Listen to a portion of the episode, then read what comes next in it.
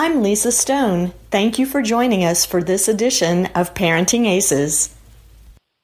Welcome back to the Parenting Aces podcast. I'm your host, Lisa Stone, and we are going to be talking with Coach Bill Patton this week about a myriad of topics, but the main focus is going to be around cheating in junior tennis, and I think we have some new and unique ideas to share with you, so I hope you'll listen and comment on the show notes if you have some thoughts about what we talk about. That said, I just want to remind all of you, if you haven't done so already, to be sure to subscribe to the podcast.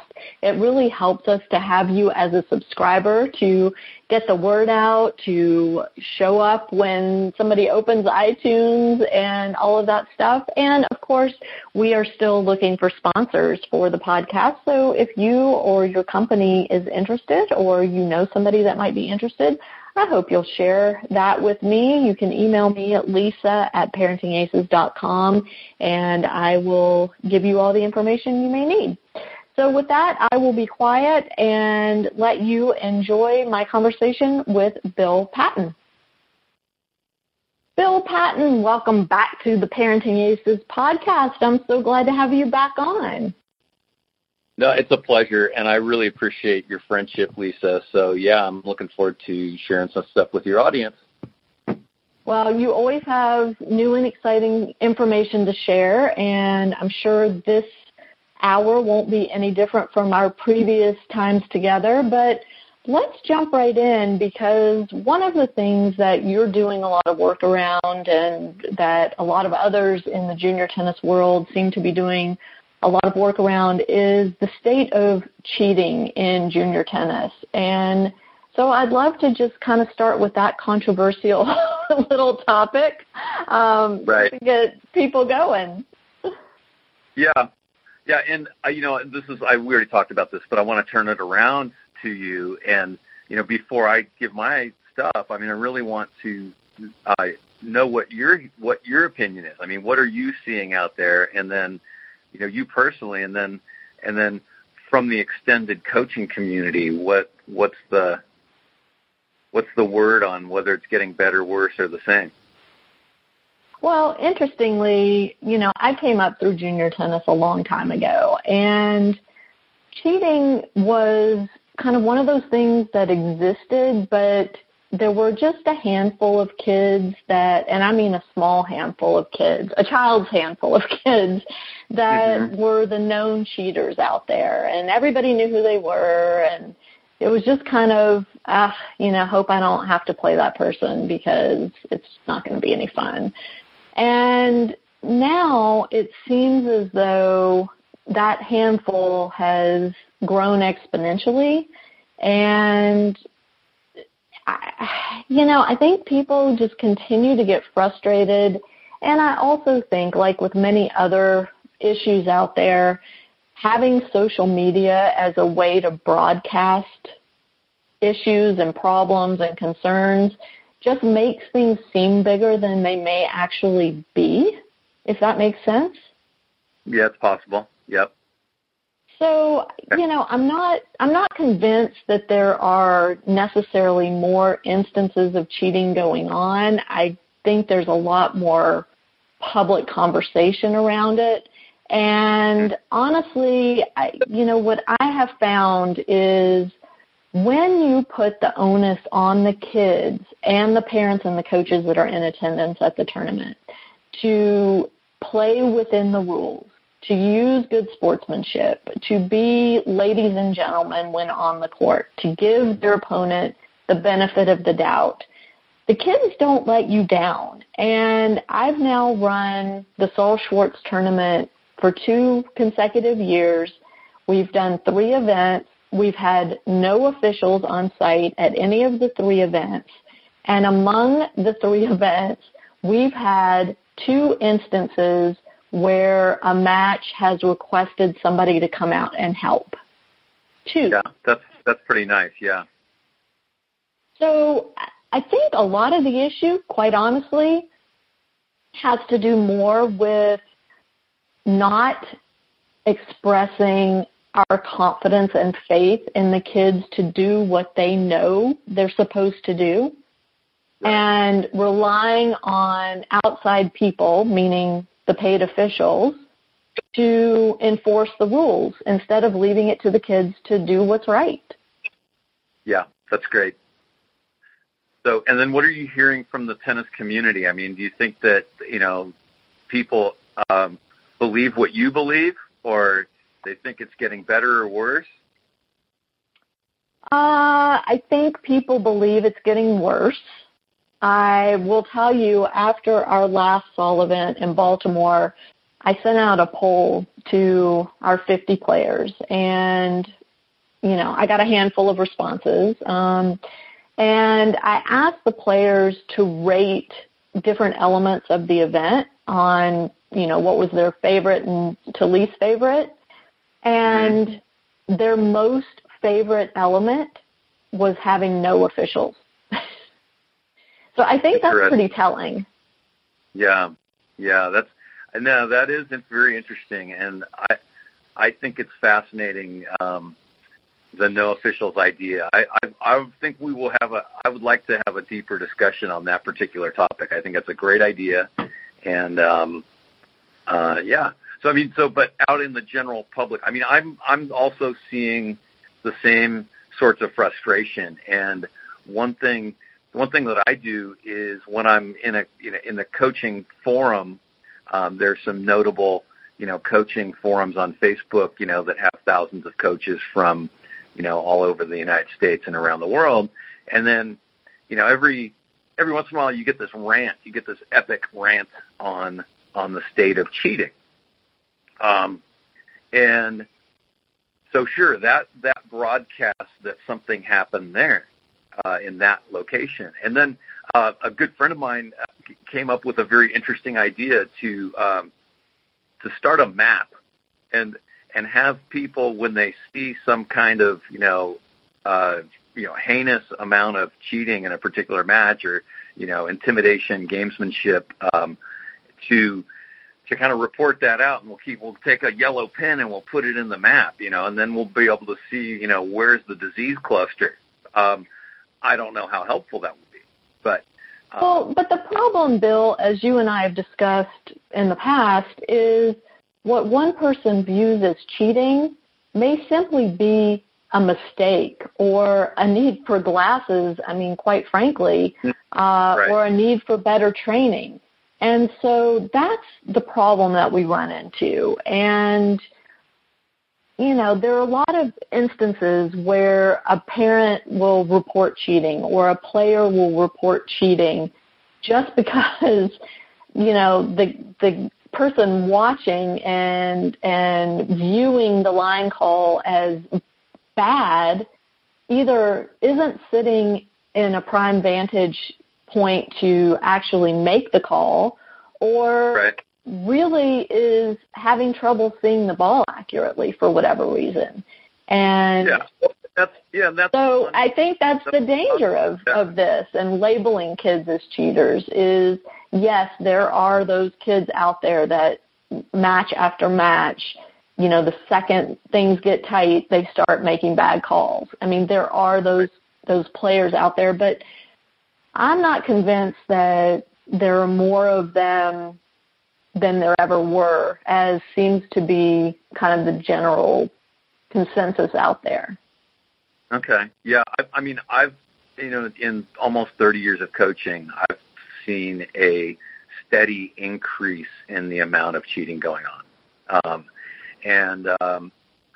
And so, you know, it's to the point where, I mean, I think that's the cheating is all, and the intimidation and all of that, and the gamesmanship that is taught in some programs actually taught. You know, there are junior programs that actively teach parents how to send in signals effectively to their player and coach them along in their match, and do so in a way that you know is hard to pin down, hard to identify. You know, you weren't scratching your temple.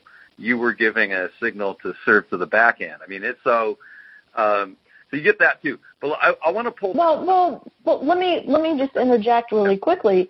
If that is going on and somebody has, you know, factual proof that that is going on, then in my opinion, that coach, that academy needs to be called out publicly, needs to lose any kind of certification it may have, needs to have the governing body paying super close attention to the players coming out of that coach or academy. And, you know, we need to take action. And I agree with you. Yeah. I mean, I've heard the same thing. No, the opposite is happening, Lisa. They're being actively promoted and celebrated for their great success. So, you know, so this is – okay, so well, I want to pull back and go up to 30,000 feet and look at the big picture because I get frustrated. And I you know, in preparing mentally for talking to you, I decided that no matter what happens, I'm not going to get as fired up as I have in other talks. So, oh, come on. Well, if you want to hear, you know, me challenge you, listener, then go back and listen to the last time Lisa and I talked about cheating, and you know, I pretty much laid it out there. I mean, I really did, and I don't want to be banging the drum. I don't want to be the angry guy. So, you know, in preparing for this, I just wanted to be, you know, very rational and even and logical, and really take a good look at what's really happening. So having, you know, run, you know, well over 30 tournaments myself, one thing that I know is true is that there are a lot of really good people working in the USTA who really wish that parents and coaches did it the right way. And the right way is to actually follow up in tangible terms on the problem. So, you know, so what we have, you know, at 30,000 feet, here's what I see. I see epic rant here, epic rant there, and, you know, complaining and maybe, you know, vilifying kids or parents or coaches, but not a lot of action. And, in fact, almost zero action, right? So that's troubling to me because, you know, talking a good game and having a rant accomplishes almost nothing. All it does is actually make it seem like it actually kind of creates more of the culture of, well, you have to fight fire with fire, you know. So but you get that. You get otherwise good people or middle-of-the-road people who go, well, since the culture is so toxic, then I better bring my toxicity at an even level or I'm going to lose. And then you get kind of the defeatist, well, that's just the way it is, and you're going to have to toughen up, cupcake, and just deal with cheaters and not let it bother you, right? And that's, you know, that's what people with addiction in their families do. They just tolerate the bad behavior and they toughen up and soldier on. So, you know, I think we need a little bit of family systems therapy. But so this is a fascinating thing, right? So in 2015, there was the tennis summit in Indian Wells, and I went to both of the tennis summits, and they had a really great panel discussion led by Kirk Camperman, and on it were John Embry from USPTA, Dan Santorum from the PTR, and Paul Lubbers from the USTA.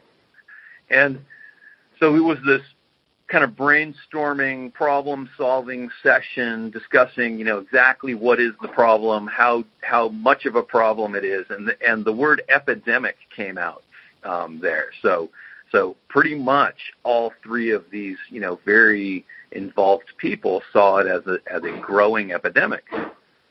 So at that time, I was in the midst of writing a book called How to End Cheating in Junior Tennis, 21 Ways to Eat the Elephant, because it is such a huge problem, right? also, oh, good, we get construction sounds coming from the house next door, so this will be fun. If they use the jackhammer, I'll move to the right. Hey, that's the joy of doing these podcasts. We are real, in case anybody wondered. We are real. So, exactly. And, I I'm not going to name names because I think that that's rude, but I will tell you about a conversation that I had with one pretty major stakeholder where the idea was to create an app where players could report other players, right. for being great sports, give that kid a 5-star, right? And then, if something went really well or poorly, then give him a 1-star. And I was like, no, that's not going to work, because what will happen is people will, empowered by anonymity, anonymously give 1-star reviews preemptively to drag the whole thing down. I mean, it's the whole Big Brother aspect of that is missing. So now here's the thing that's fascinating to me, right? I mean, I wrote this book and I got help from some really great people. Julie Theitz from High Tech Tennis actually went through and edited the book for me very nicely. Brett Blair, who's also kind of a champion on the topic of cheating, also edited and contributed some content. And I had some other, coach friends look at it, endorse it, and all that. And in the 2 years since it's been out, I think it's sold way less than 100 copies.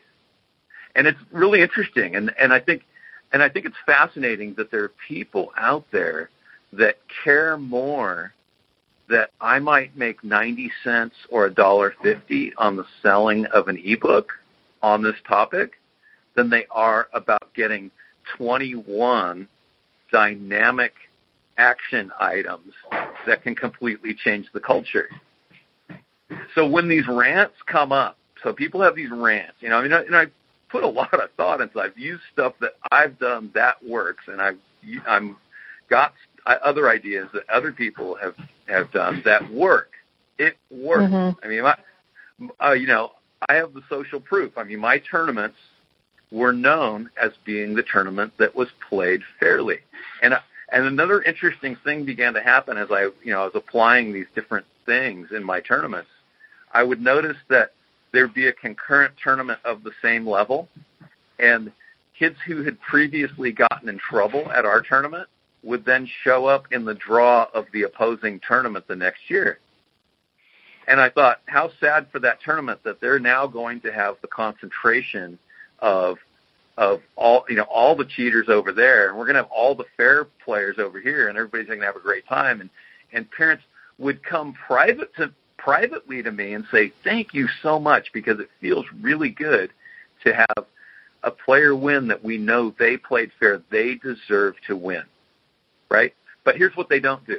They don't write to the USTA and say, hey, we had this contrasting experience, and we want more of that. They don't write. Well, right. They don't. And that's, true across so many different areas. People tend not to take action when they have a positive experience, only when they have a negative one. And they'll only take action if they don't sense that it's going to come back to bite them, right? So, when I started Parenting Aces, I had a similar experience to that, Bill, where people were like, oh, my gosh, I've been wanting to do this for years, to write about these things, and, how great that you're doing it, but aren't you scared of what's going to happen with your kid? And to me, that's a sad way to approach something, to think of it only in terms of how it's going to impact you individually, as opposed to the effect it can have globally. And I'm saying globally in quotes, because globally may mean just in your neighborhood, or it may mean, your city, your state, your region, whatever. It doesn't necessarily mean worldwide. And so I think that happens over and over again. And I would put this out to you that, okay, so people aren't writing to USTA. Well, as a comparison, the Seoul events are not USTA events. They are UTR events. And I can promise you that I am reporting to UTR the feedback I'm getting, whether or not anybody else is, but I, as the tournament creator, am reporting that back. And UTR uses the information that I report back to them to make even better events. So this is great. We know the parents aren't going to do it, right? We know the parents aren't going to do it. So then the onus goes on the people running the events to debrief. This is dynamic. Okay, so now whereas UTR will actively promote you to self-report the success of the tournament, and they will value your input and take it as, you know, and they might take it with a grain of salt, but they're valuing that input. They're, you know, they're listening to it. They're responding to it, right? Whereas USTA, by and large, doesn't do that. I mean, my experience with telling people, the USTA about successes and things and best practices is sort of a patronizing attitude and or like distrustful. Oh, Bill, you're just tooting your own horn. Okay, yeah, ha ha ha. I mean, we will tolerate your ego for a short period of time during this 5-minute phone call as we try to wiggle out of it as quickly as possible.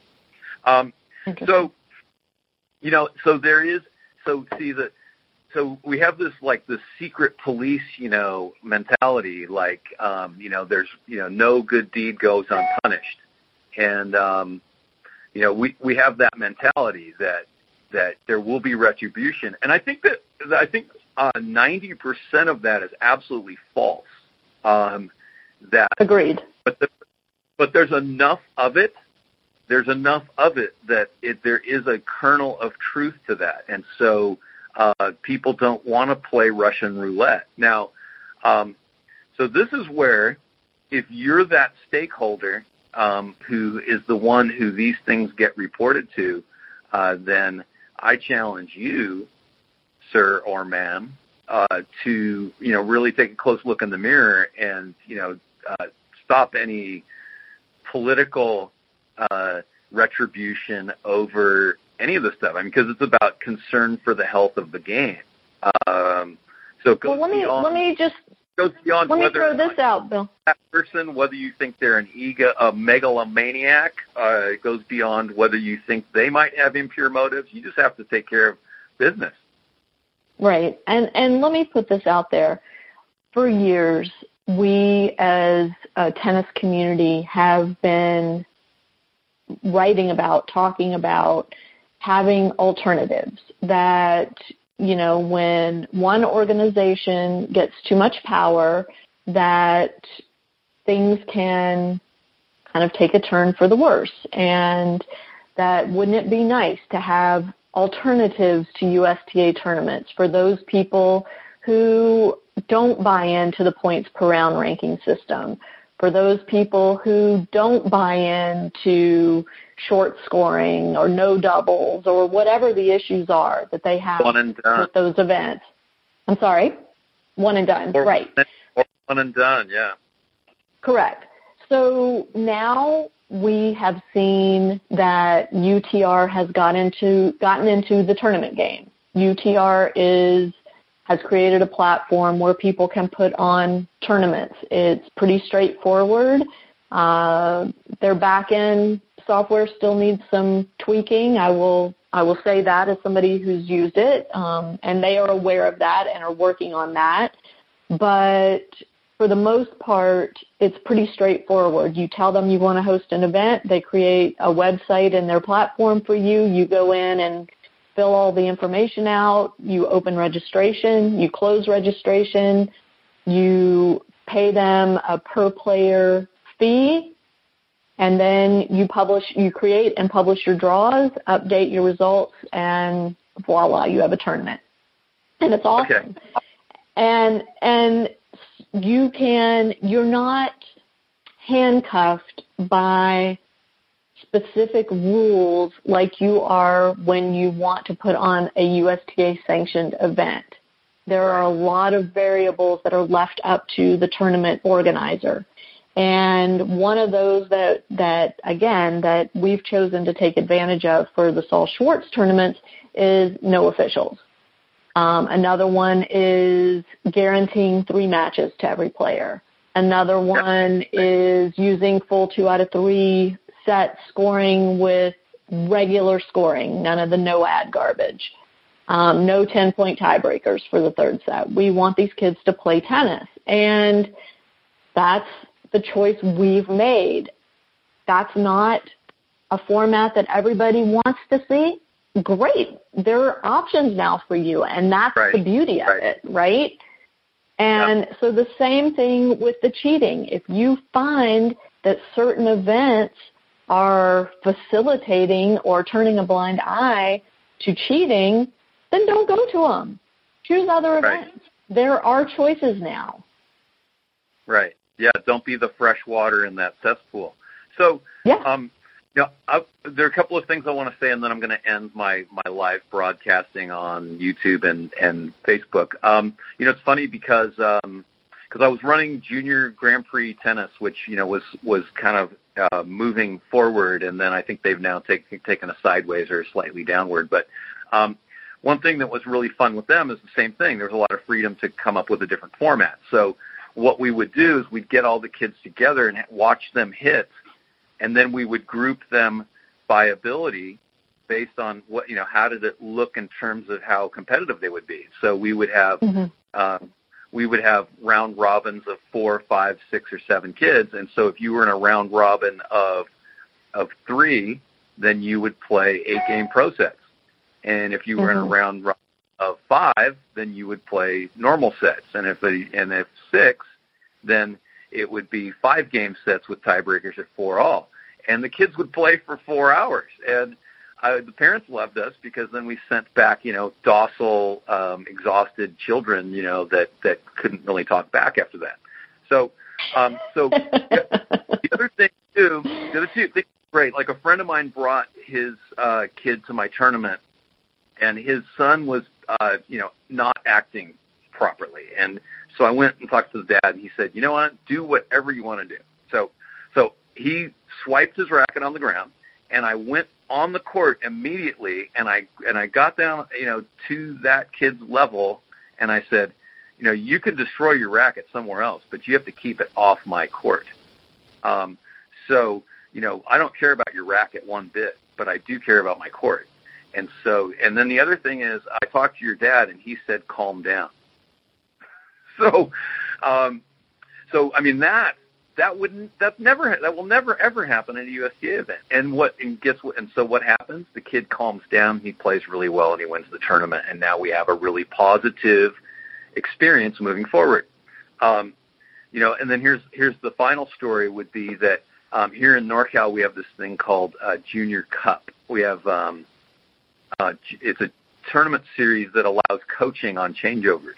So it's a great way for kids to play their first tournaments because then, if they blow a tire, you're there to reinflate. So if they get a flat, it's great. Any of my kids who are going to go play tournaments, I get them started there. They're not allowed to play on their own until they've played those, and I'm there with them. And we have very few kids quit playing tournaments after having started that way.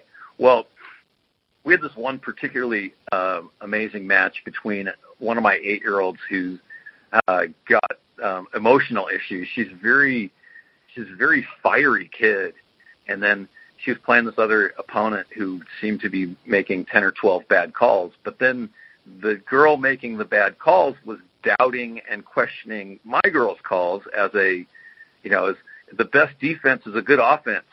So it was just the ugliest match you might have ever wanted to see. So we get the tournament official out there to kind of, monitor all the rest of that match, and there were tears, and it was crazy. So afterwards, though, I witnessed one of the club pros talking to the other girl saying, oh, honey, that's okay. You can't control if the other girl's a cheater.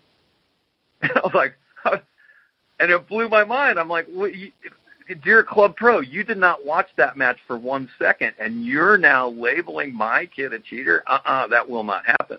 So now we've got – let's go to the tournament officials and talk about this, right? So the next morning I get a notification that I have received a 1-star Yelp review.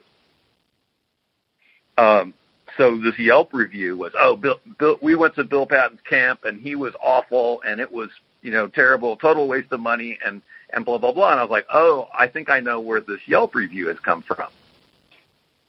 So I included that in my follow-up with the thing. And then, Yelp actually, investigated and found out that it was the mother of this kid. So it's a little amusing now. It was not quite as amusing when I went from 5 stars down to 4, but there can be some retribution, and so we have to follow up on the retribution then. So right. I would say don't be afraid. Go forward, and if you see really heinous act of cheating, that follow up on one of those a year. It won't emotionally scar you, and follow all the way up until you get satisfaction. And you might not get satisfaction with the tournament director, so you take it to whoever is the person who's in charge of them down at the office. And if you don't get satisfaction with them, then go to the next level, and you may end up talking to a board, right? And then if it goes that far, then it really kind of exposes the system. You will quickly be able to decide how much you care anymore about that particular organization. I mean, it's just, right. Be rational, people. I mean, even if the other people are not rational, you can be rational. I mean, and if you feel like there's retribution politically somehow, then it's time to drop out. I mean, why continue in that? I mean, it kind of points to, it's funny how Richard Williams, I think, saw all this happening, and I think that's just my personal theory, is that rather than taking all that stuff head on, the Williams sisters just kind of went around it and trained a different way that was completely different, that they could mitigate this problem of continuing ongoing political negativity. So. I mean, Richard's a fascinating person. I mean, he's definitely a love-hate kind of a guy, but I appreciate the genius of the way he approached the training of his kids. And I also, now, as I'm getting a little older, understanding kind of the doublespeak that he used to keep everyone at bay.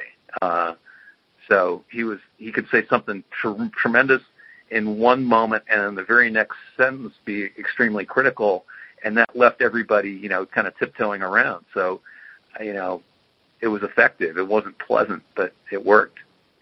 So anyway, back to the point. So now I think the final thing that I want to say on this cheating thing is do something. Don't complain. Don't rant. Don't go out on all this negativity.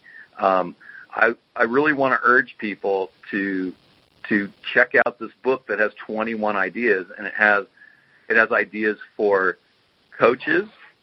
It has ideas that are just general. Everyone in tennis can do these things. Like, number one, celebrate great sportsmanship. Celebrate it. Okay? I mean, do that, and you'll be surprised what an effect that can have, right? So there are these general ideas. Then there are ideas for coaches in their programs. There are ideas for parents with their children. And there are ideas for players to take ownership of their own match.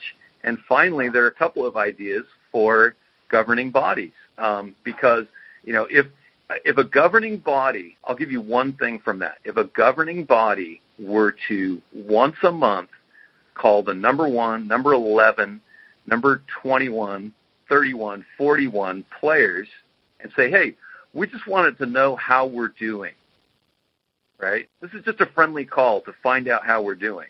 And then the next month, call 2, 12, and on down. I mean, it doesn't, it's an hour. It's an hour of your time on the phone, and you might be surprised at how much. And then, wow, the message that sends of caring and engagement, right? What? They'll be in disbelief at first. I can't believe I'm getting a phone call from somebody who really actually wants to know my opinion. You know, it's like I tell kids all the time: if you keep telling your mom, if you tell your mom you love her, and she says, "What do you want?" then you're not telling your mom you love her enough. Hmm. You know? And so the USTA is not telling people that they love them enough. Well, those kinds of initiatives by the governing body take manpower and take money, and so it'll be interesting to see if they decide to move on that. I think it's a great idea, No, your comment there is perfect because that's the objection. It takes manpower, and let me come back and say and money. Don't forget the money part because that seems to be at the base of everything driving our sport right now. Quite honestly, because the USTA is so poor. The USTA doesn't have a mountain of money that it makes from the U.S. Open every year, do they? No, I don't think so. Yes, they do. So now the time thing. Okay, so here's all I'm asking: 1 hour a month. So the time thing. I mean, it's not unreasonable to ask someone, a staffer at the USTA, to spend 1 hour a month being proactive, developing engagement. That's all it would take, because what will happen? Those players get a phone call, and then the word spreads.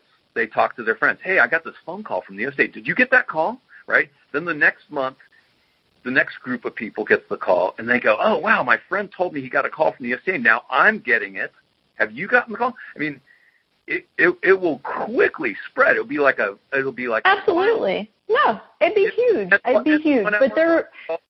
Right. And this is, another in a long list of things that our governing body could do from a PR standpoint that would make things so much better. But for whatever reason, they've been slow to act on these things. Now, I will say Martin Blackman seems to be making some moves in the right direction. And I have a lot of respect for him. I think he's doing a bang-up job, and I'm happy that he's in the position he's in with player development. But what people, I think, don't 100% understand is that player development is not about the masses. Player development is about that 0.001% of players who are going to find success as professional athletes. And that's their concern. And so I'm hoping that, Bill Mountford is in charge of junior tournaments. There is a junior comp committee of volunteers. That's where the real work for the masses in junior tennis can and needs to happen. All right. So, I should we went way beyond the 20 minutes of... We sure did. I'm turning off YouTube right now. So, okay. So if you want the rest of this discussion, you people watching on YouTube or Facebook, I'm about to turn this off. And go to parentingaces.com. This is going to air sometime after the U.S. Open. So you'll be able to download the podcast. And so thanks for watching there. And thanks for watching there. Okay, so now, okay, good. I ended that, and because we were right in the thick of it, there wasn't really a break. So no, it's fine. It's fine. Those are done. Okay, now here's an interesting thing, though. I mean, so yeah, okay. Martin Blackman, represents, the training of this, the elite, and that's fine. He's doing a great job, and I think the thing I love about the new model is that they're taking into account other factors other than playing ability. It's not an automatic. Your ranking and your playing ability don't get you in necessarily. So they're looking at attitude. They're looking at, to some degree, sportsmanship. Is this player going to be able to function when all their calls are being scrutinized? I think part of the problem with American player development is we have kids who've cheated all their lives, and it's the Peter principle. They reached the level of their incompetence, and now their calls are being scrutinized because there's a line judge on every court in college, or there's an umpire on every court, and then there's shot spots who detect their bad calls, and now they don't get to make the calls, and then when that ball that they would dearly love to call out so they can win doesn't get called out, they don't know how to deal with it. But but I'm not thinking so much about the player development aspect. To me, it's about the larger growth of tennis. And Bill Mountford, you mentioned a moment ago, he and I spent about 45 minutes on the phone in the last stages of me writing the book, and he contributed a quote to it, and he gave me some guidance about how to maybe approach it. He was instrumental in helping with that. The good news is his son is now in the junior competition world. His son is now playing junior tournaments.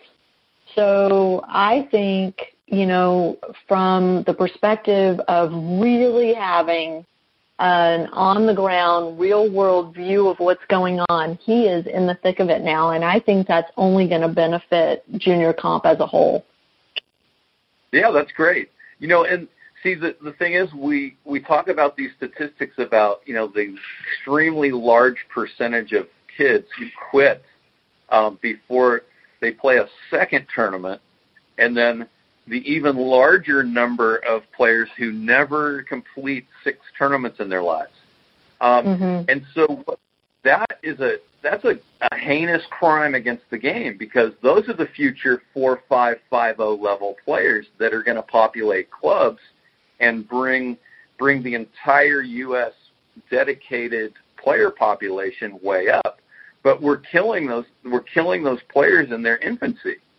So allowing the toxic environment is a major blow to the growth of the game, because we have built in attrition. So that's why my players, I don't allow them to play USTA until we've gone through a situation where I'm present and coaching them through. I think that's smart. And Then they have a skill set, they have a toolbox of how to handle situations when they come up.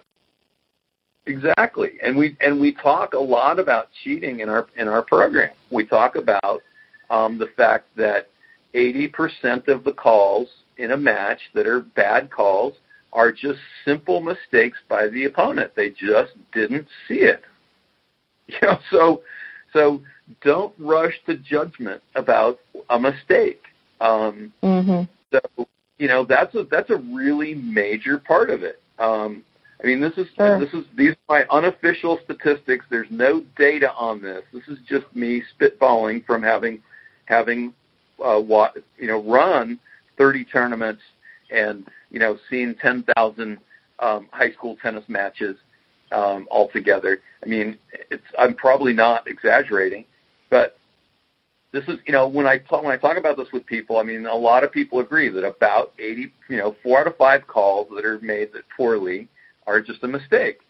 And then about 15% are because of psychological blindness. The kid wants to win so bad that their eyes convince them that it was something other because they're just so outcome-oriented. And I was that kid. Until the principal of my school called me on this when we were playing Foursquare and on the playground. I more or less had an intervention because kids were upset with me that I was so wound up and so into the outcome that I would call the ball wrong, and there'd be these huge arguments. So the principal came out and played. And then when the principal and 3 other players disagreed with me and wouldn't let me off the hook, I had to come to terms with that. So it was a pivotal moment for me. And, it's funny, I still see that guy at the grocery store. But, kids, And those are our future champions, the kids that really, really care about the outcome. So if we let them get stigmatized and we don't train them better how to make calls, then we're losing a pretty big chunk of the kids who really, really care. Then about 5% of the bad calls are calculated criminal acts where they add it up in their mind. Okay, ball on the line. It's break point, and so if I make this call, I win. Okay, out. And then that player then usually what they do is they don't gain eye contact with anyone in the vicinity until after the next point is played.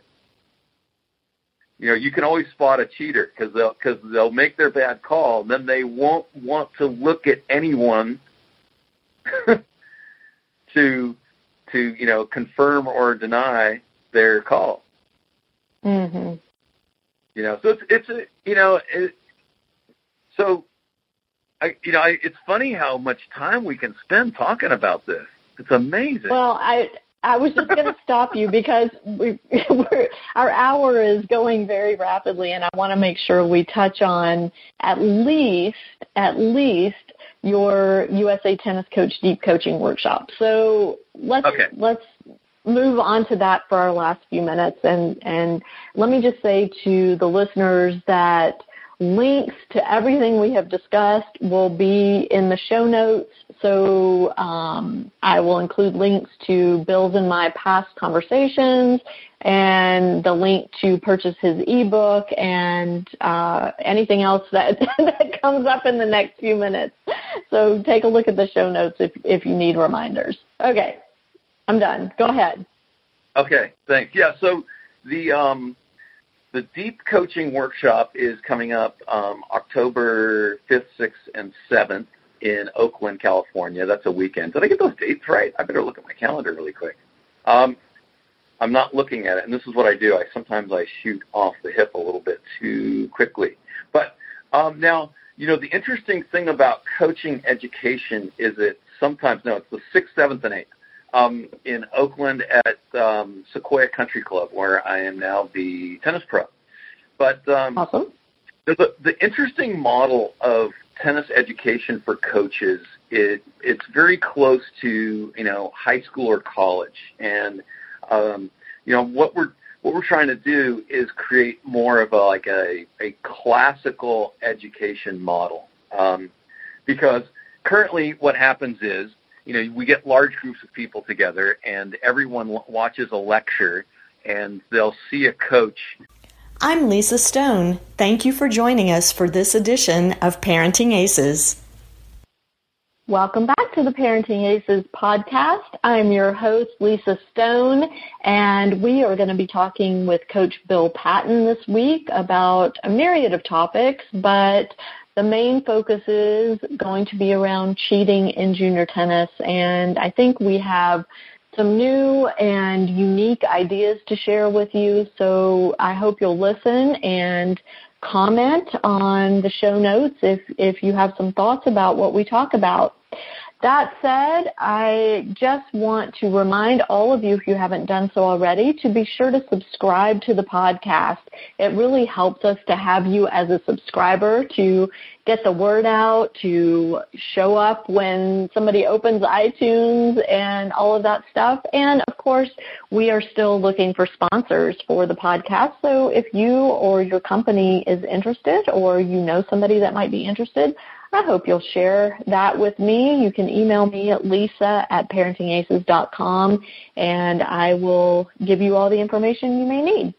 So with that, I will be quiet and let you enjoy my conversation with Bill Patton. Bill Patton, welcome back to the Parenting Aces podcast. I'm so glad to have you back on. No, it's a pleasure, and I really appreciate your friendship, Lisa. So, yeah, I'm looking forward to sharing some stuff with your audience.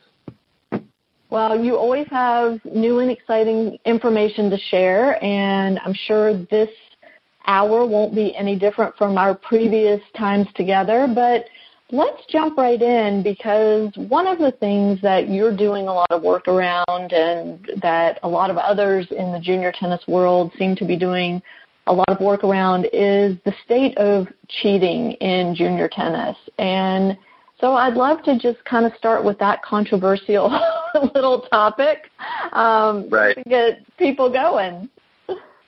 Yeah, and, you know, we already talked about this, but I want to turn it around to you. And, you know, before I give my stuff, I mean, I really want to know what your opinion is. I mean, what are you seeing out there? And then, you know, you personally, and then from the extended coaching community, what's the word on whether it's getting better, worse, or the same? Well, interestingly, you know, I came up through junior tennis a long time ago, and cheating was kind of one of those things that existed, but there were just a handful of kids that, and I mean a small handful of kids, a child's handful of kids that were the known cheaters out there, and everybody knew who they were, and it was just kind of, you know, hope I don't have to play that person because it's not going to be any fun. And now it seems as though that handful has grown exponentially. And, I think people just continue to get frustrated. And I also think, like with many other issues out there, having social media as a way to broadcast issues and problems and concerns just makes things seem bigger than they may actually be, if that makes sense. Yeah, it's possible. Yep.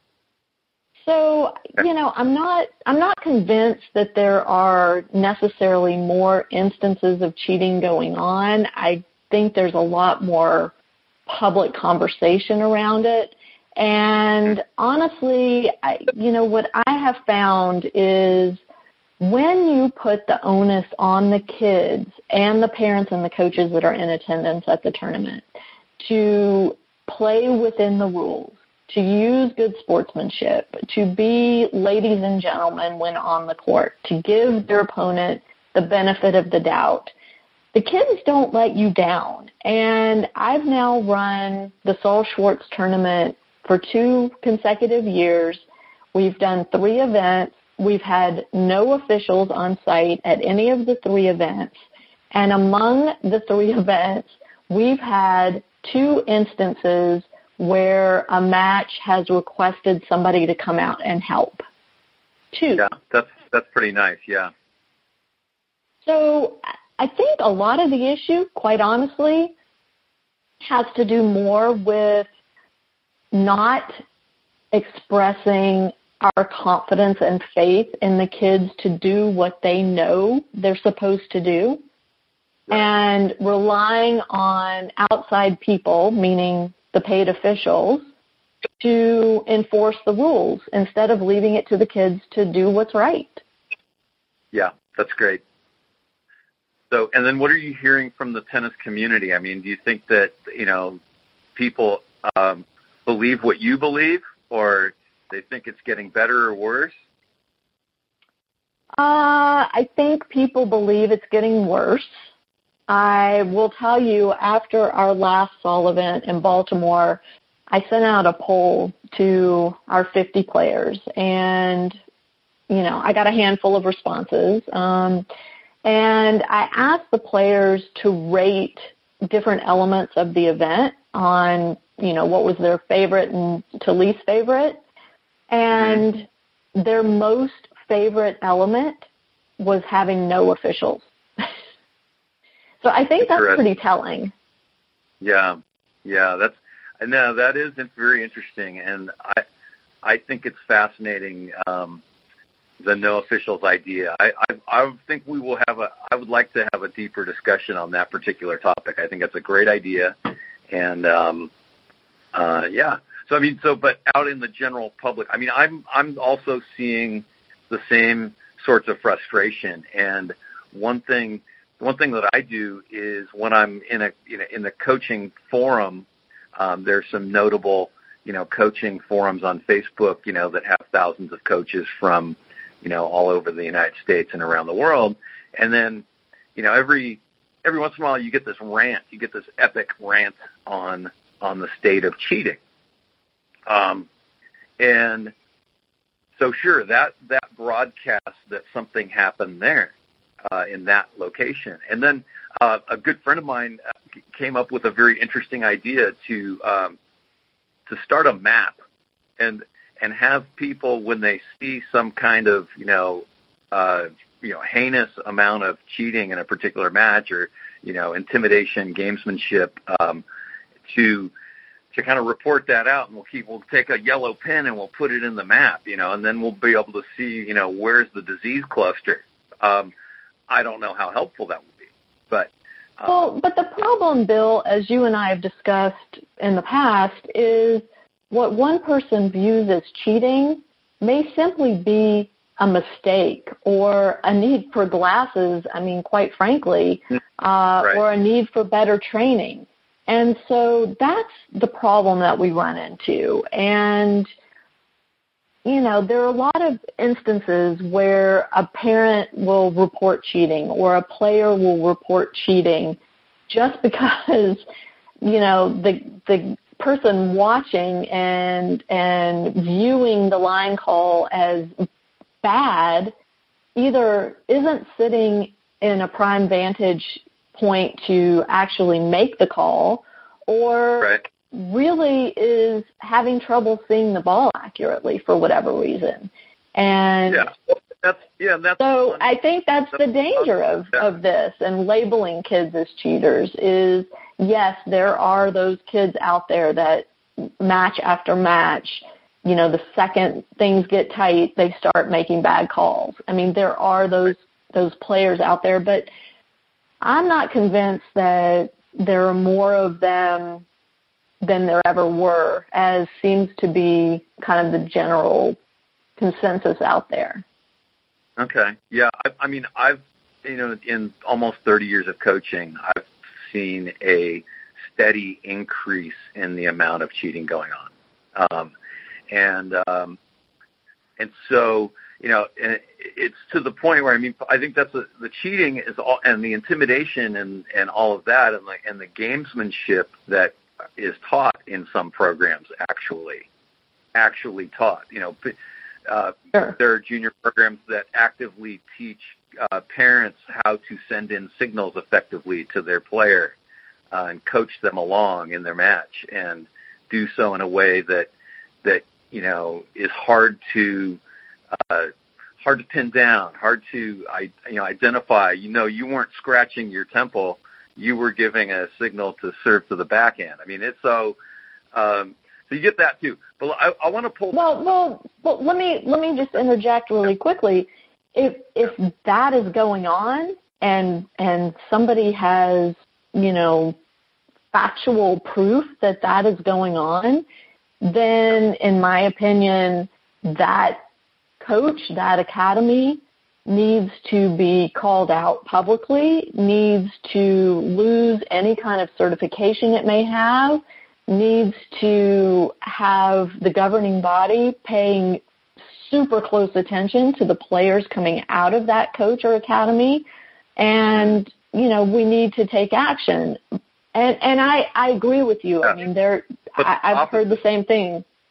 No, the opposite is happening, Lisa. They're being actively promoted and celebrated for their great success. So, so this is – okay, so I want to pull back and go up to 30,000 feet and look at the big picture because I get frustrated. And I in preparing mentally for talking to you, I decided that no matter what happens, I'm not going to get as fired up as I have in other talks.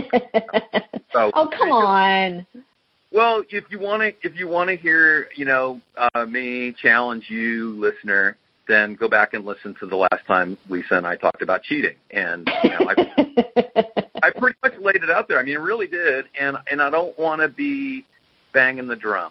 I don't want to be the angry guy. So, in preparing for this, I just wanted to be, very rational and even and logical, and really take a good look at what's really happening. So having run, well over 30 tournaments myself, one thing that I know is true is that there are a lot of really good people working in the USTA who really wish that that parents and coaches did it the right way. And the right way is to actually follow up in tangible terms on the problem. So, so what we have, at 30,000 feet, here's what I see. I see epic rant here, epic rant there, and, complaining and maybe, vilifying kids or parents or coaches, but not a lot of action.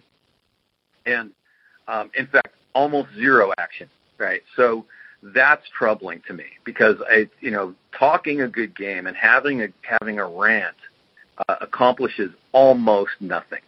All it does is actually make it seem like it actually kind of creates more of the culture of, well, you have to fight fire with fire, So but you get that. You get otherwise good people or middle of the road people who go, well, since the culture is so toxic, then I better bring my toxicity at an even level or I'm going to lose.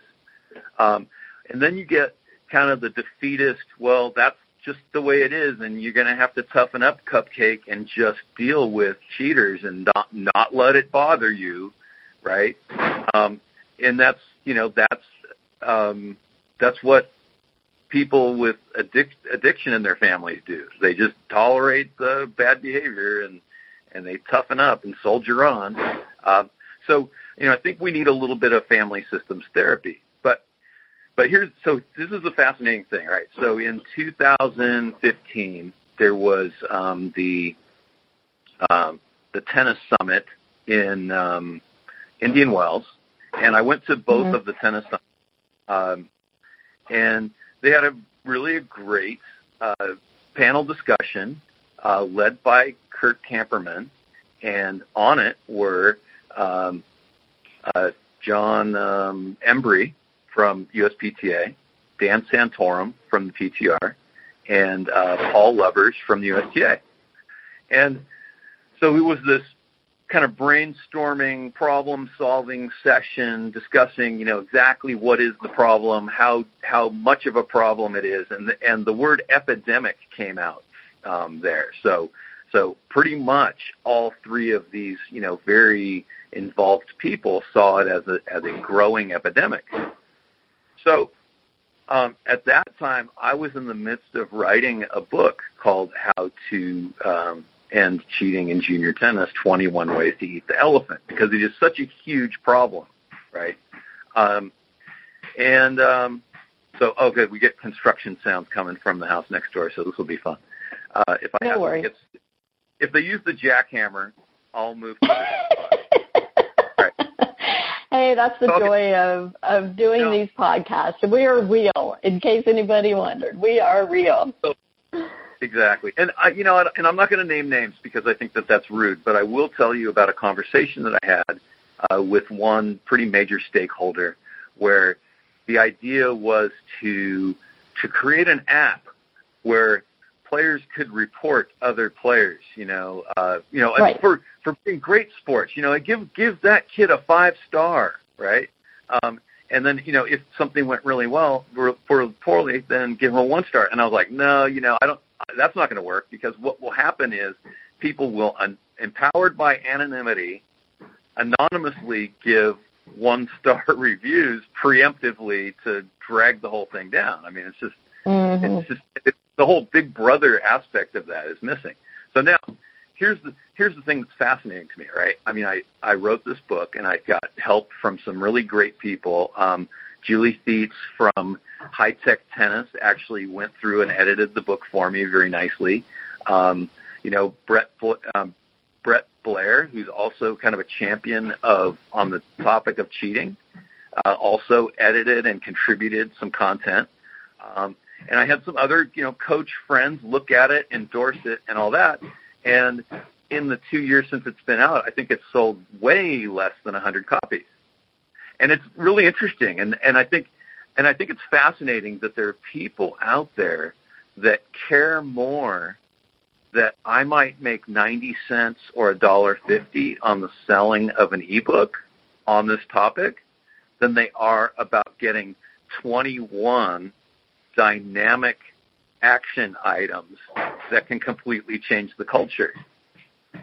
So when these rants come up, so people have these rants, you know, I mean, and I put a lot of thought into it. I've used stuff that I've done that works, and I've got other ideas that other people have done that work. It works. Mm-hmm. I mean, I have the social proof. I mean, my tournaments were known as being the tournament that was played fairly. And another interesting thing began to happen as I was applying these different things in my tournaments. I would notice that there'd be a concurrent tournament of the same level, and kids who had previously gotten in trouble at our tournament would then show up in the draw of the opposing tournament the next year. And I thought, how sad for that tournament that they're now going to have the concentration of all, you know, all the cheaters over there, and we're going to have all the fair players over here, and everybody's going to have a great time. And parents would come privately to me and say, thank you so much, because it feels really good to have a player win that we know they played fair, they deserve to win, right? But here's what they don't do. They don't write to the USTA and say, hey, we had this contrasting experience, and we want more of that. They don't write. Well, right. They don't. And that's, you know, true across so many different areas. People tend not to take action when they have a positive experience, only when they have a negative one. And they'll only take action if they don't sense that it's going to come back to bite them, right? So, you know, when I started Parenting Aces, I had a similar experience to that, Bill, where people were like, oh, my gosh, you know, I've been wanting to do this for years, to write about these things, and, you know, how great that you're doing it, but aren't you scared of what's going to happen with your kid? And to me, that's a sad way to approach something, to think of it only in terms of how it's going to impact you individually, as opposed to the effect it can have globally, and I'm saying globally in quotes, because globally may mean just in your neighborhood, or it may mean, you know, your city, your state, your region, whatever. It doesn't necessarily mean worldwide. And so I think that happens over and over again, and I would put this out to you that, okay, so people aren't writing to USTA. Well, as a comparison, the Seoul events are not USTA events. They are UTR events. And I can promise you that I am reporting to UTR the feedback I'm getting, whether or not anybody else is, but I, as the tournament creator, am reporting that back. And UTR uses the information that I report back to them to make even better events. So we know the parents aren't going to do it, right? We know the parents aren't going to do it. So then the onus goes on the people running the events to debrief.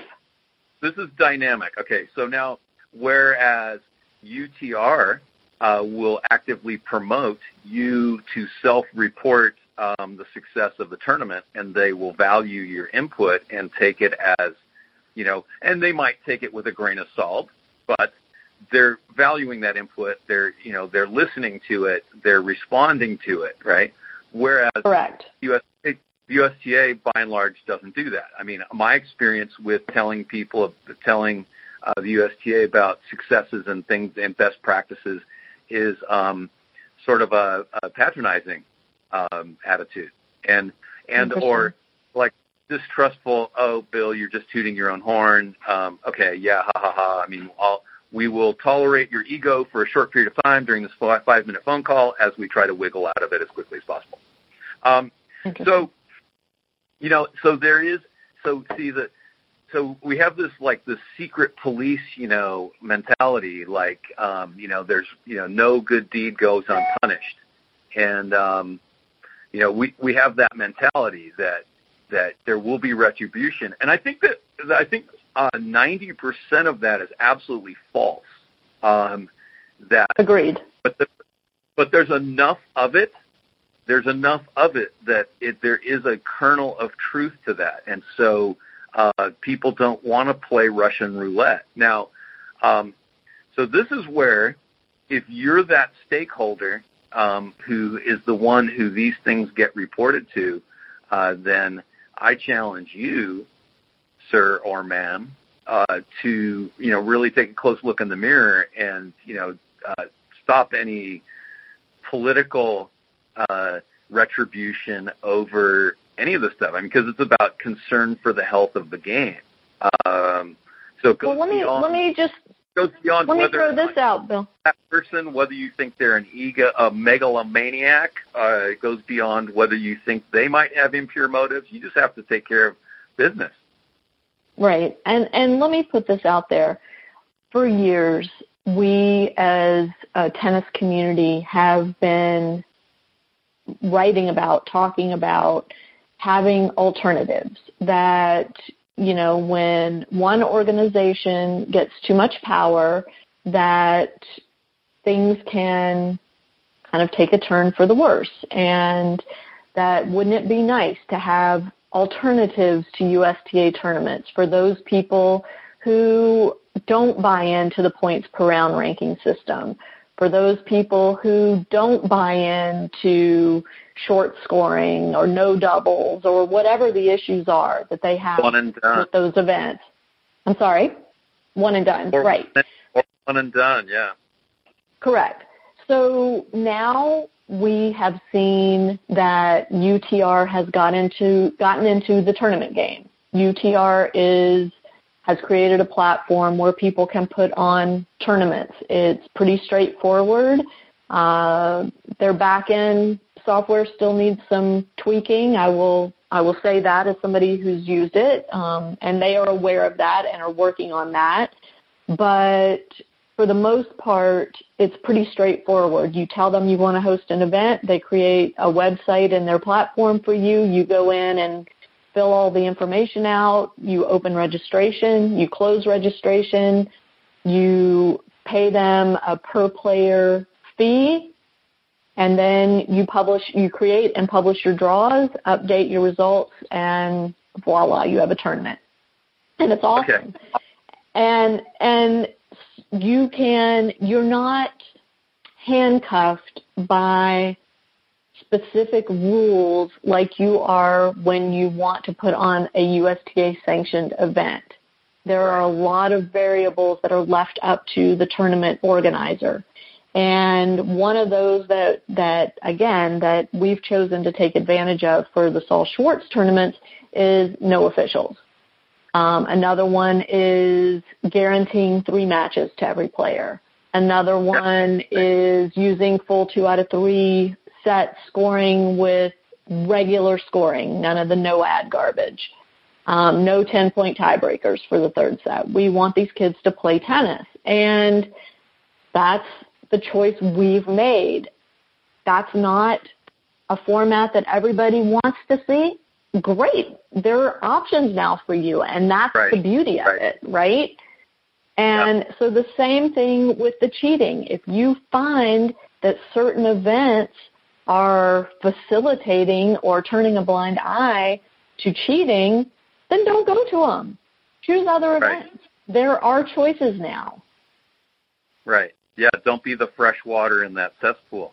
So, there are a couple of things I want to say, and then I'm going to end my live broadcasting on YouTube and Facebook. It's funny because I was running Junior Grand Prix Tennis, which was kind of moving forward, and then I think they've now taken a sideways or slightly downward. But one thing that was really fun with them is the same thing. There's a lot of freedom to come up with a different format. So what we would do is we'd get all the kids together and watch them hit, and then we would group them by ability based on what how did it look in terms of how competitive they would be. So we would have we would have round robins of 4, 5, 6, or 7 kids, and so if you were in a round robin of 3, then you would play 8-game pro sets, and if you were in a round robin of five, then you would play normal sets, and if six, then it would be five-game sets with tiebreakers at 4-all. And the kids would play for 4 hours. And the parents loved us because then we sent back, docile, exhausted children, that couldn't really talk back after that. So the other thing too, the two things are great. Like a friend of mine brought his kid to my tournament, and his son was, not acting properly. And so I went and talked to the dad, and he said, you know what, do whatever you want to do. So he swiped his racket on the ground, and I went on the court immediately, and I got down, to that kid's level, and I said, you can destroy your racket somewhere else, but you have to keep it off my court. I don't care about your racket one bit, but I do care about my court. And so, and then the other thing is, I talked to your dad, and he said, calm down. So I mean that will never ever happen at a USTA event. And so what happens? The kid calms down, he plays really well, and he wins the tournament. And now we have a really positive experience moving forward. And then here's the final story would be that here in NorCal we have this thing called Junior Cup. We have it's a tournament series that allows coaching on changeovers. So it's a great way for kids to play their first tournaments, because then, if they blow a tire, you're there to reinflate. So if they get a flat, it's great. Any of my kids who are going to go play tournaments, I get them started there. They're not allowed to play on their own until they've played those, and I'm there with them. And we have very few kids quit playing tournaments after having started that way. Well, we had this one particularly amazing match between one of my 8-year-olds who got emotional issues. She's a very fiery kid, and then she was playing this other opponent who seemed to be making 10 or 12 bad calls. But then the girl making the bad calls was doubting and questioning my girl's calls as the best defense is a good offense. So it was just the ugliest match you might have ever wanted to see. So we get the tournament official out there to kind of, monitor all the rest of that match, and there were tears, and it was crazy. So afterwards, though, I witnessed one of the club pros talking to the other girl saying, oh, honey, that's okay. You can't control if the other girl's a cheater. And I was like, and it blew my mind. I'm like, well, dear club pro, you did not watch that match for 1 second, and you're now labeling my kid a cheater? That will not happen. So now let's go to the tournament officials and talk about this, right? So the next morning I get a notification that I have received a 1-star Yelp review. So this Yelp review was, we went to Bill Patton's camp, and he was awful, and it was, terrible, total waste of money, and blah, blah, blah. And I was like, oh, I think I know where this Yelp review has come from. So I included that in my follow-up with the thing. And then, Yelp actually, investigated and found out that it was the mother of this kid. So it's a little amusing now. It was not quite as amusing when I went from 5 stars down to 4, but there can be some retribution, and so we have to follow up on the retribution then. So right. I would say don't be afraid. Go forward, and if you see really heinous act of cheating, that follow up on one of those a year. It won't emotionally scar you, and follow all the way up until you get satisfaction. And, you might not get satisfaction with the tournament director, so you take it to whoever is the person who's in charge of them down at the office. And if you don't get satisfaction with them, then go to the next level, and you may end up talking to a board, right? And then if it goes that far, then it really kind of exposes the system. You will quickly be able to decide how much you care anymore about that particular organization. I mean, it's just, right. Be rational, people. I mean, even if the other people are not rational, you can be rational. I mean, and if if you feel like there's retribution politically somehow, then it's time to drop out. I mean, why continue in that? I mean,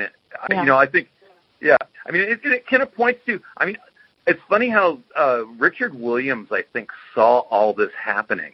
And I think that's just my personal theory, is that rather than taking all that stuff head on, you know, the Williams sisters just kind of went around it and trained a different way that was completely different, that, you know, they could mitigate this problem of continuing ongoing political negativity. So, I mean, Richard's a fascinating person. I mean, he's definitely a love-hate kind of a guy, but I appreciate the genius of the way he approached the training of his kids. And I also, now, as I'm getting a little older, understanding kind of the doublespeak that he used to keep everyone at bay. So he could say something tremendous in one moment, and in the very next sentence be extremely critical, and that left everybody, you know, kind of tiptoeing around. So, you know, it was effective. It wasn't pleasant, but it worked. So anyway, so, I mean, back to the point. So now I think that the final thing that I want to say on this cheating thing is do something. Don't complain. Don't rant. Don't go out on all this negativity. I really want to urge people to check out this book that has 21 ideas, and it has ideas for coaches. It has ideas that are just general. Everyone in tennis can do these things. Like, number one, celebrate great sportsmanship.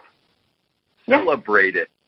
Okay? I mean, do that, and you'll be surprised what an effect that can have, right? So there are these general ideas. Then there are ideas for coaches in their programs.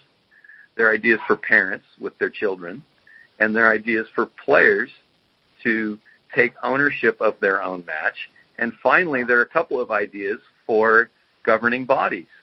Because, you know, if a governing body, I'll give you one thing from that. If a governing body were to once a month call the number 1, number 11, number 21, 31, 41 players and say, hey, we just wanted to know how we're doing, right? This is just a friendly call to find out how we're doing. And then the next month, call 2, 12, you know, and on down. I mean, it doesn't, you know, it's an hour of your time on the phone, and you might be surprised at how much. And then, wow, the message that sends of caring and engagement, right? What? They'll be in disbelief at first. I can't believe I'm getting a phone call from somebody who really actually wants to know my opinion. You know, it's like I tell kids all the time: if you tell your mom you love her, and she says, "What do you want?" then you're not telling your mom you love her enough. You know? And so the USTA is not telling people that they love them enough. Well, those kinds of initiatives by the governing body take manpower and take money. And so it'll be interesting to see if they decide to move on that. I think it's a great idea, No, your comment there is perfect, because that's the objection. It takes manpower. And so let me come back and say... and money. Don't forget the money part, because that seems to be at the base of everything driving our sport right now, quite honestly. Well, you know, because the USTA is so poor. The USTA doesn't have a mountain of money that it makes from the U.S. Open every year, do they? No, I don't think so. Yes, they do. So now the time thing, okay, so here's all I'm asking. 1 hour a month. So the time thing, I mean, it's not unreasonable to ask someone, a staffer at the USTA, to spend 1 hour a month being proactive, developing engagement. That's all it would take, because what will happen? Those players get a phone call, and then the word spreads. They talk to their friends. Hey, I got this phone call from the USTA. Did you get that call? Right? Then the next month, the next group of people gets the call, and they go, oh, wow, my friend told me he got a call from the USTA. Now I'm getting it. Have you gotten the call? I mean, it will quickly spread. It'll be like a...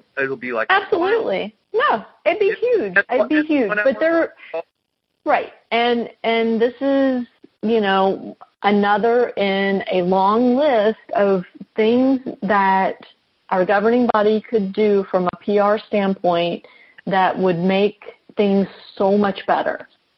But for whatever reason, they've been slow to act on these things. Now, I will say Martin Blackman seems to be making some moves in the right direction, and I have a lot of respect for him. I think he's doing a bang-up job, and I'm happy that he's in the position he's in with player development. But what people, I think, don't 100% understand is that player development is not about the masses. Player development is about that 0.001% of players who are going to find success as professional athletes.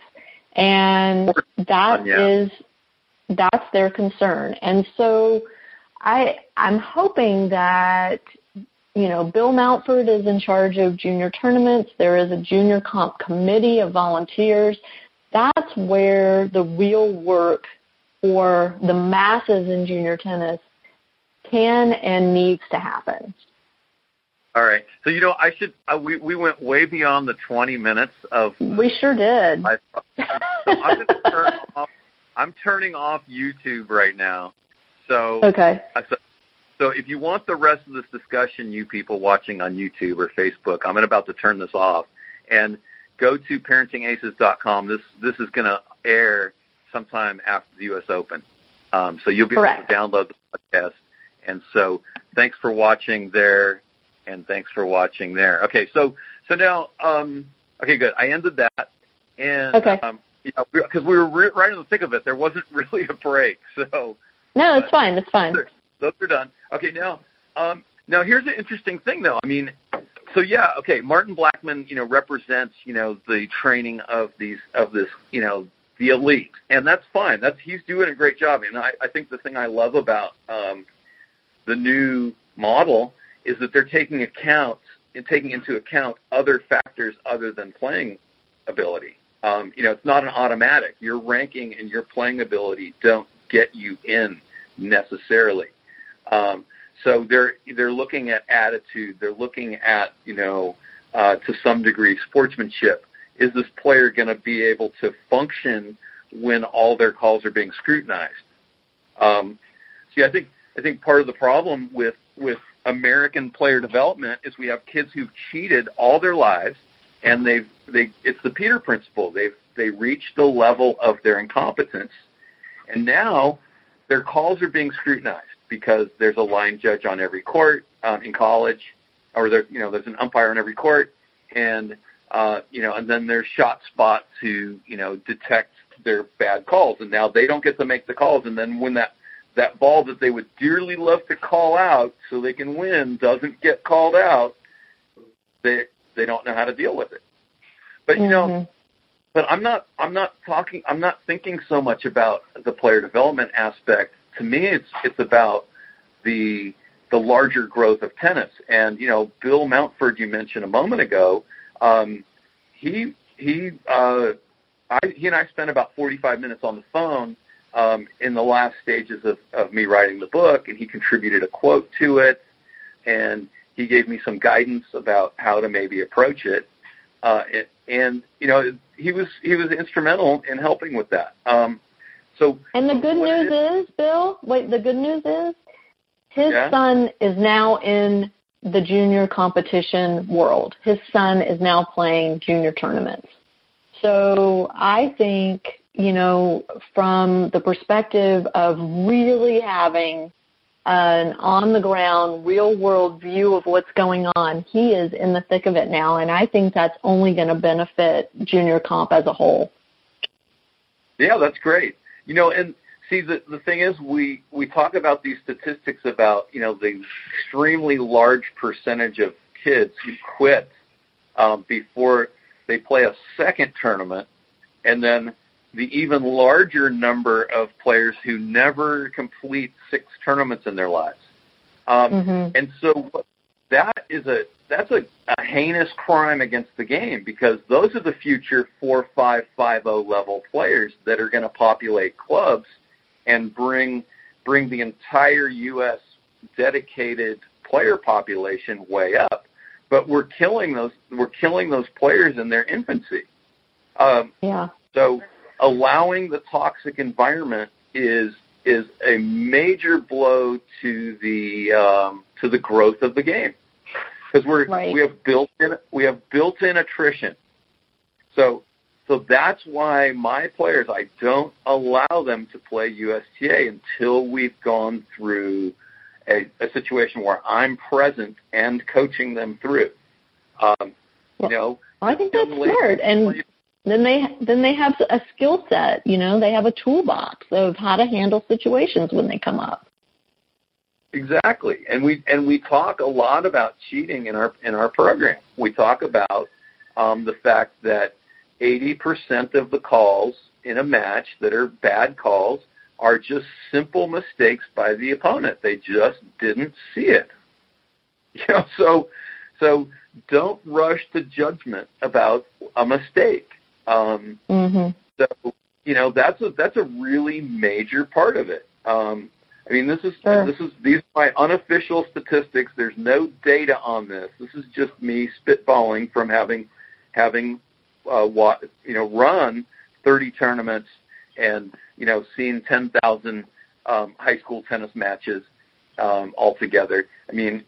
I'm probably not exaggerating, but this is when I talk about this with people, a lot of people agree that about 4 out of 5 calls that are made that poorly are just a mistake, and then about 15% are because of psychological blindness. The kid wants to win so bad that their eyes convinced them that it was something other, because they're just so outcome oriented. And I was that kid.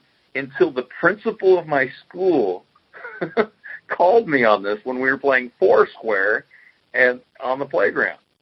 I more or less had an intervention because kids were upset with me that I was so wound up and so into the outcome that I would call the ball wrong, and there'd be these huge arguments. So the principal came out and played.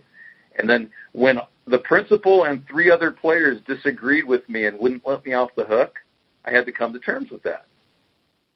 So it was a pivotal moment for me. And, it's funny, I still see that guy at the grocery store. But,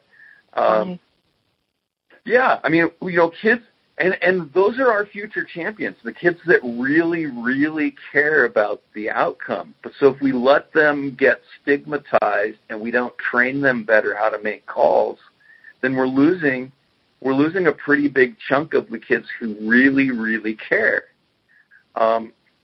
Then about 5% of the bad calls are calculated criminal acts where they add it up in their mind. Okay, ball on the line.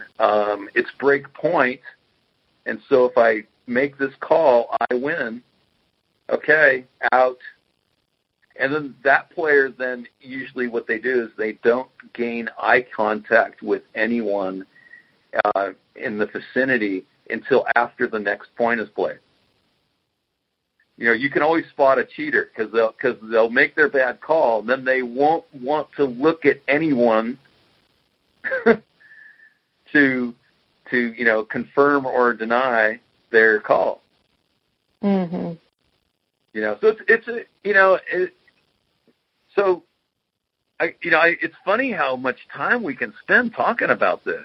It's amazing. Well, I was just going to stop you because our hour is going very rapidly, and I want to make sure we touch on at least your USA Tennis Coach Deep Coaching Workshop. So let's move on to that for our last few minutes, and let me just say to the listeners that links to everything we have discussed will be in the show notes, so I will include links to Bill's and my past conversations and the link to purchase his ebook and anything else that comes up in the next few minutes.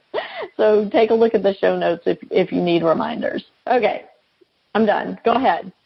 Okay, thanks. Yeah, so The Deep Coaching Workshop is coming up October 5th, 6th, and 7th in Oakland, California. That's a weekend. Did I get those dates right? I better look at my calendar really quick. I'm not looking at it, and this is what I do. Sometimes I shoot off the hip a little bit too quickly. But now, you know, the interesting thing about coaching education is it sometimes, no, it's the 6th, 7th, and 8th. In Oakland at Sequoia Country Club, where I am now the tennis pro. But awesome. The interesting model of tennis education for coaches, it's very close to, you know, high school or college. And, you know, what we're trying to do is create more of a classical education model. Because currently what happens is, you know, we get large groups of people together, and everyone watches a lecture, and they'll see a coach playing with a player who's been with them for 5 years. So you don't get to watch him struggle with teaching someone for the first time necessarily. You know, and there's kind of like a scattershot approach. So, you know, with high school coaches, you know, we put on these high school coach workshops that usually have college coaches who are the instructors, but there's kind of a disconnect there because high school and college tennis are pretty dramatically different. So then it's really up to the coach to then synthesize for themselves these bits and pieces and kind of connect them to their coaching philosophy, but they might not even really have a very well-developed coaching philosophy. So, you know, it just becomes this sort of amorphous blob of information. So in deep coaching and with USA Tennis Coach in general, you know, we're taking more of a classical educational approach of discipleship, of mentorship, apprenticeship, where, you know, one instructor works very collaboratively with one or a very small group of coaches. And you know, it's not necessarily like a sitting at the feet of the master thing necessarily. It could be that, but so the idea behind the workshop is that Friday night there's going to be a discussion about the prior knowledge of coaches and learning theory. So, and then, you know, I have a lot of learning theories that I use in my coaching. And so whatever's missing from that group, from that discussion, then there will be a little bit of a talk about here are some things to add to your toolbox as coaches. And then Saturday, then I have a full slate of lessons with people at different levels, and different coaches will be assigned to actually take that over. And there'll be a lesson plan for a coach to execute with a player they're meeting for the first time. And, you know, that will be coached and critiqued. And, you know, I think that has the opportunity to be very dynamic. I mean, one of the things I'm reflecting back on when I went to North Carolina and spent some time with Sterling, and he let me teach select students of his. There were some students he definitely wanted me on the court with, and some others that he didn't because of whatever reason, you know. But it was really an amazing time to be on the court working with Sterling's players. And, you know, between the two of us, I mean, I learned a lot about his program. He learned a lot about how I would work with those players. Some of his players had epiphanies because it's like, oh, wow, I'm hearing the same thing from a different person, and now it really makes a lot of sense. So then what will happen is I'm going to be spending time with each coach who attends one-on-one to really talk with them, you know, about how does this integrate with their current situation.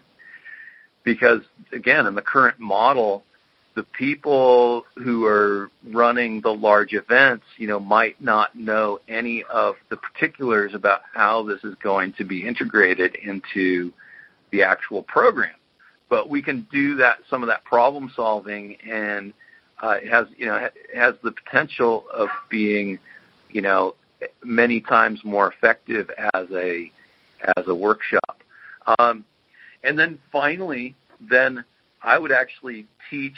I will be coaching each of the coaches on their game, so they get the experience of being on the receiving end of the model that I'm promoting.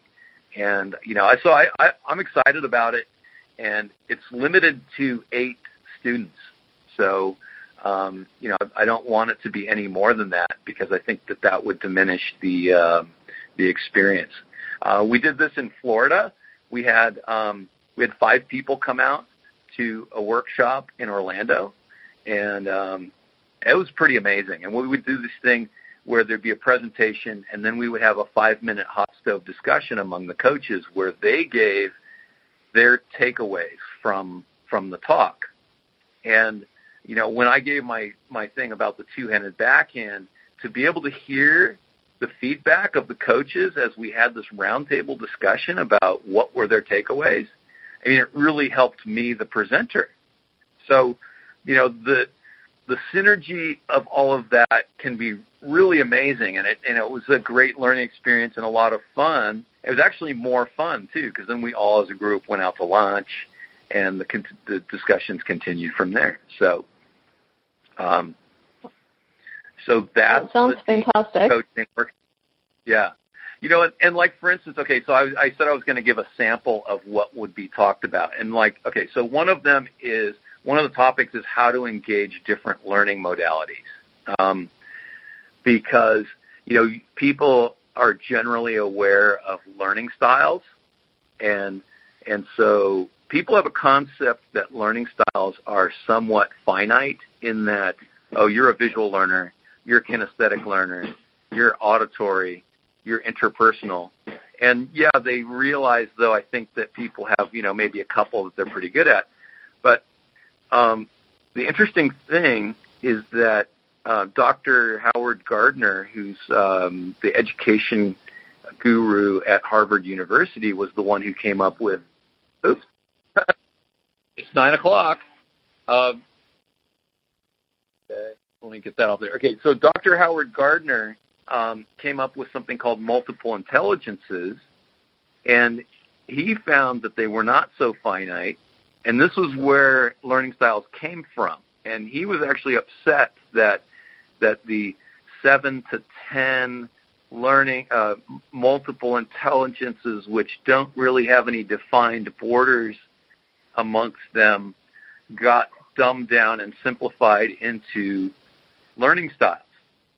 So for me, and then also supporting that is recent research, which shows whichever part of your brain you're using the most at any particular moment, blood flow to your brain increases there. So I think probably the most common thing that we get is we get students who are facing paralysis by analysis. And so they're trying to learn tennis while using an analytical modality of thought. And so on court, I'm able to show people, here's how you can detect if someone is being analytical, and how do you challenge them to use a different modality of thought and action that's actually going to be effective. So you just used that word challenge, Bill, and so I'm going to use that as a segue, because we've got to wind this up or wrap this up. So one of the things you and I talked about before we started recording today was using challenges to help people reach their next level, whatever that means. And so I would love to give you an opportunity to end this discussion with a challenge to my audience of your choosing. Wow. Well, first let me be a model and hopefully a good example.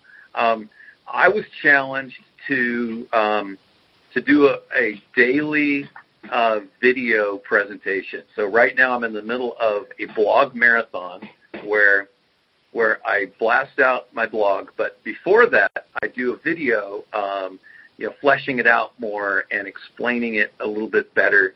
And then then people are reading the blog, I think, probably 5 times more than they were before. So I accepted that challenge. I'm doing it. It's been fun. Believe it or not, I've received some pushback. I've gotten people who tell me that I'm an egomaniac or whatever, and I'm like, okay, I'm sorry, but sorry, I'm not sorry. But it's really been fun and amazing, and a lot of good, strong, positive feedback. So I'm doing it for those people that are listening. Okay, so you, the listener, I mean, since we have talked so much about cheating in tennis, I will challenge you with 3 different things. Okay, one, if you see a moment where there is bad sportsmanship, sometime between now and the end of the U.S. Open, say something about it. Okay.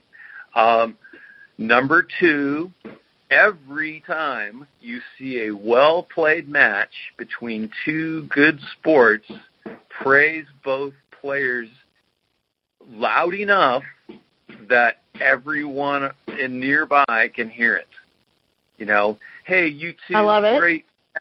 You two, great match. You know, I love the sportsmanship there. Hey, I saw that one close call, and I could tell you were maybe thinking whether it was in or out, and you made the right call. That was awesome.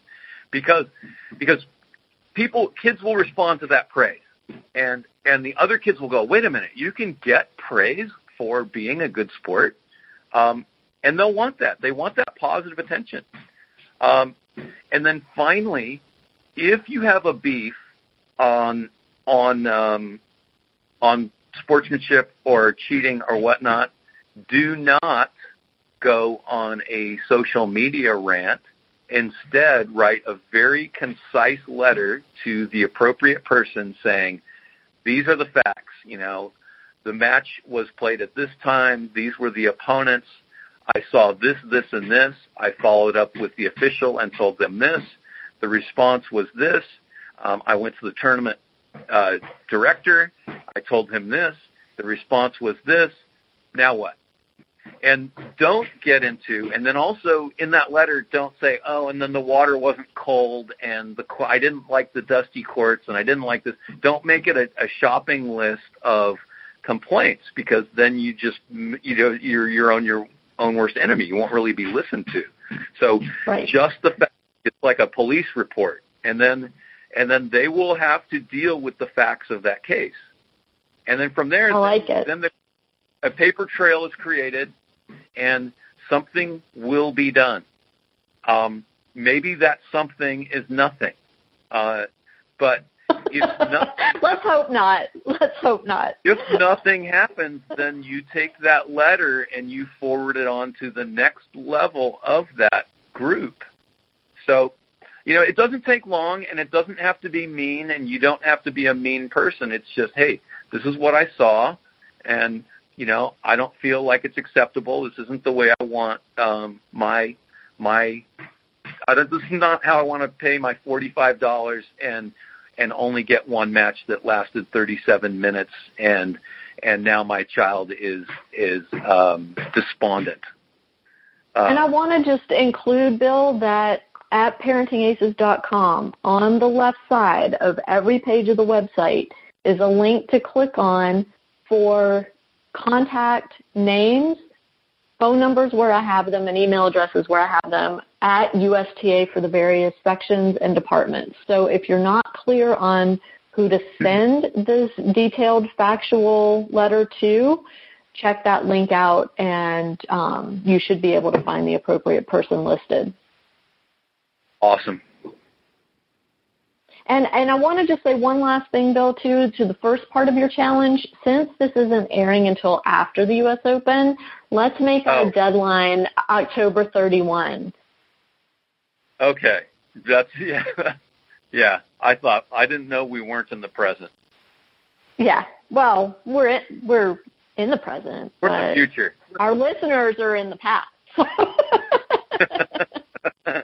Or however that works. I don't know. It's too confusing. Oh, sure. Anyway, all right. Well, with that, I want to say thank you to you, Bill Patton, for taking time to be with us this week for the Parenting Aces podcast. And I want to thank my listeners for tuning in once again. I hope everyone will encourage their tennis communities to subscribe to the Parenting Aces podcast on iTunes, Stitcher, iHeartRadio, Google Play, wherever you like to listen to stuff. We're there, so take a look. Bill, I hope all goes well with your workshop, and I look forward to checking back in with you soon and continuing our conversations. Terrific. Thank you so much, Lisa. I hope you enjoyed this week's podcast with Bill Patton.